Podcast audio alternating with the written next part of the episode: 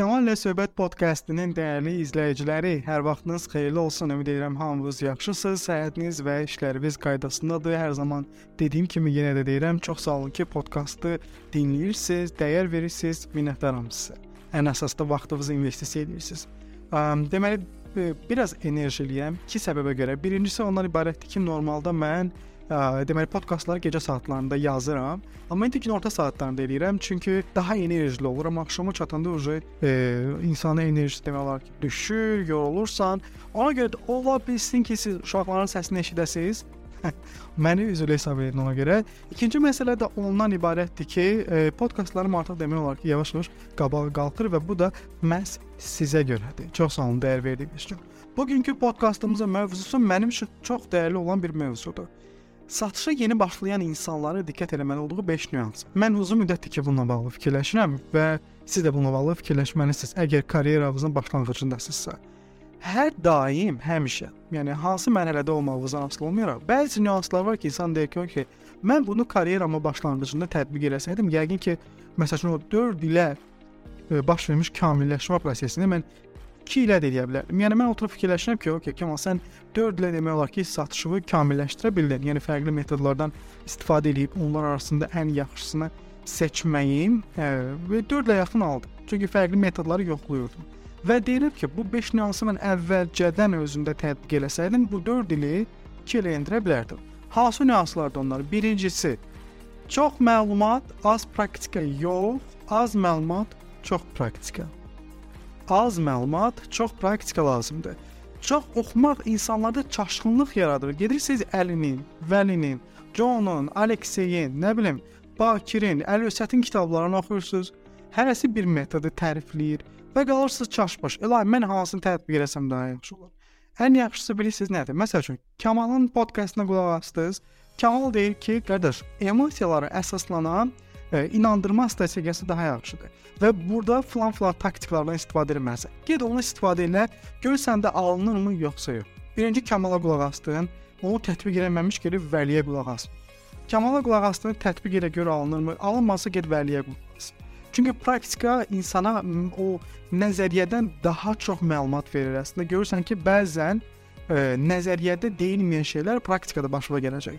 Ona görə də çoxlu praktika eləmək lazımdır. Necə eləmək lazımdır bunu? Karyeranızın başlanğıcındasınızsa, gedin ödənişsiz olaraq kimsə üçün çalışın. Valla çalışın, praktika qazanın, özünüzü möhkəmləndirin. Bir bir mərhələyə, bir səviyyəyə gəlin çıxın. Yəni sonra deyin ki, "Okay, indi mən ödənişli iş üçün müraciət edə bilərəm, çünki mən hazıram artıq." Deməli, az məlumat və çox praktika şərtli və önəmlidir. İkincisi, məlumat aldığınız insanların backgrounduna bax. Yəni onların keçmişinə nəzərə salmağı da bacarın. Kamal mənə tövsiyə verir ki, satışda falan şeylər etmək lazımdır. Mən Kamalın təliminə yazılmamış bir maraqlanım görüm Kamal kimdir. Axı bu hansı korporativ müəssisələrdə işləyib?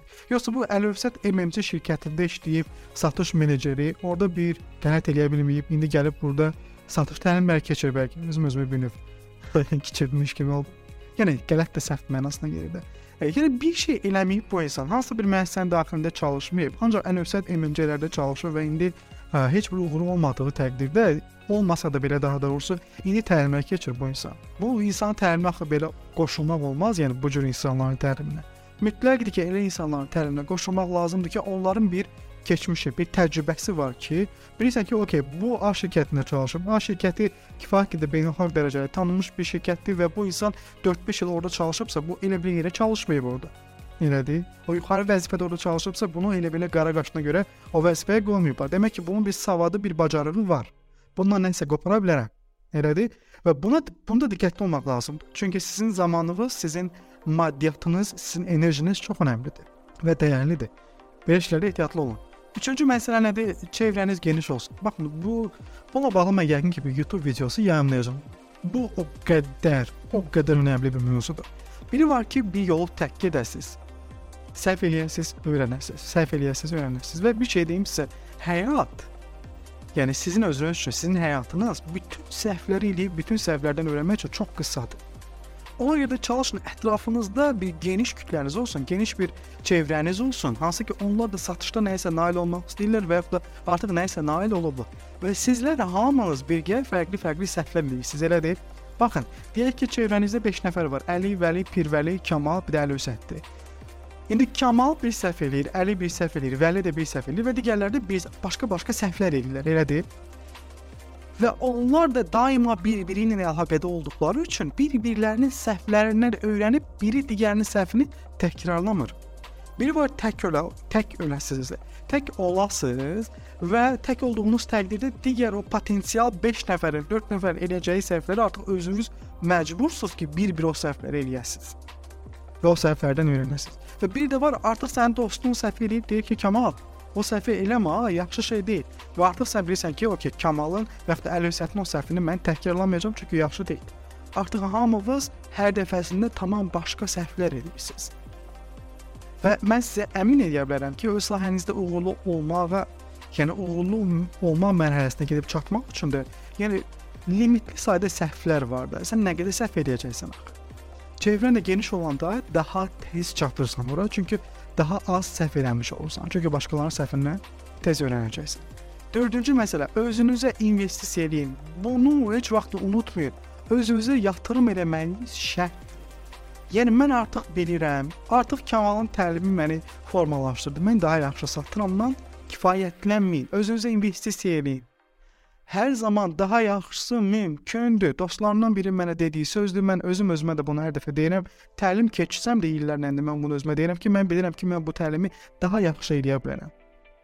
Mən bilirəm ki, satışlarımı daha çox, daha yuxarı səviyyəyə qaldıra bilərəm. Çünki hər zaman daha yaxşısı mümkündür. Özünüzə investisiya edin ki, sabah daha çox qazanasınız.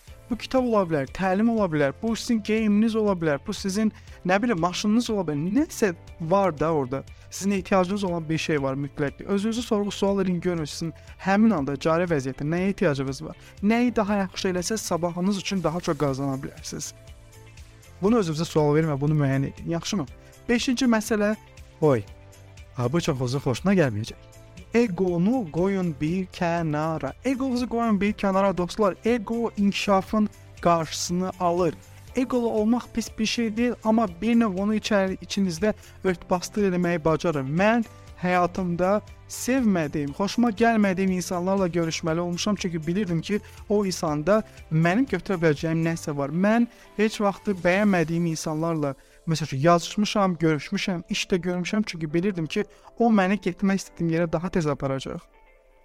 O mənə onda mənə lazım olan informasiya, onda mənə lazım olan məlumat var. İngilislər demişkən, You just have to do whatever it takes. Nə lazımdırsa onu eləmək lazımdır. Keyfiniz nəyi istəyirsə, nəfsiniz nəyi istəyirsə, ürəyiniz nəyi istəyirsə, yox. A nöqtəsindən B nöqtəsinə çatmaq nəyi tələb edirsə, onu eləmək lazımdır. Əlbəttə ki, burada qeyri-etik şeylərdən söhbət getmir.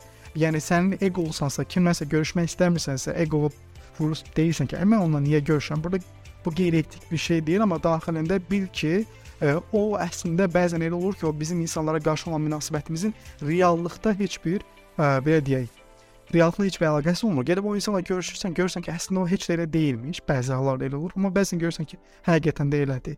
Elə olsa da belə bilirsən ki, okey, heç olmasa bu anı, bu görüşdü özümü biraz o nəfsimə qalib gələm, egomu qoyum bir kənara. Görüm bu insana mən nə qoparda bilirəm. Elədir. Bunu eləməyi bacarın. Egonuzu qoyun bir kənara. Gedin insanlarla, görüşməli olduğunuz insanlarla görüşün. Zəng eləməli olduğunuz insanlara zəng edin. Qoşulmalı olduğunuz təlimlərə qoşulun. Almalı olduğunuz kitabları alın. Deməyin ki, mən bundan nə öyrənəcəm. Deməyin heç vaxt. Özünüzə investisiya edin və egonuzu qoyun bir kənara. Bugünkü podkastda biz danışdıq. Satış karyerasına yenidən başlamaq istəyənlərə 5 tövsiyəm hansı ki, bu 5 növ olsa siz mütləq ki, diqqət etməlisiniz. Çox sağ olun ki, podkastı dinlədiniz. Özünüzü qoruyun. Minnətdaram sizə və podkastı dinlədiniz. Xoşunuza gəldisə, əgər 5 ulduzla qiymətləndirməyi də unutmayın və podkastı da faydalı ola biləcəyini düşündüyünüz insanlarla paylaşın. Özünüzü qoruyun. Hələlik.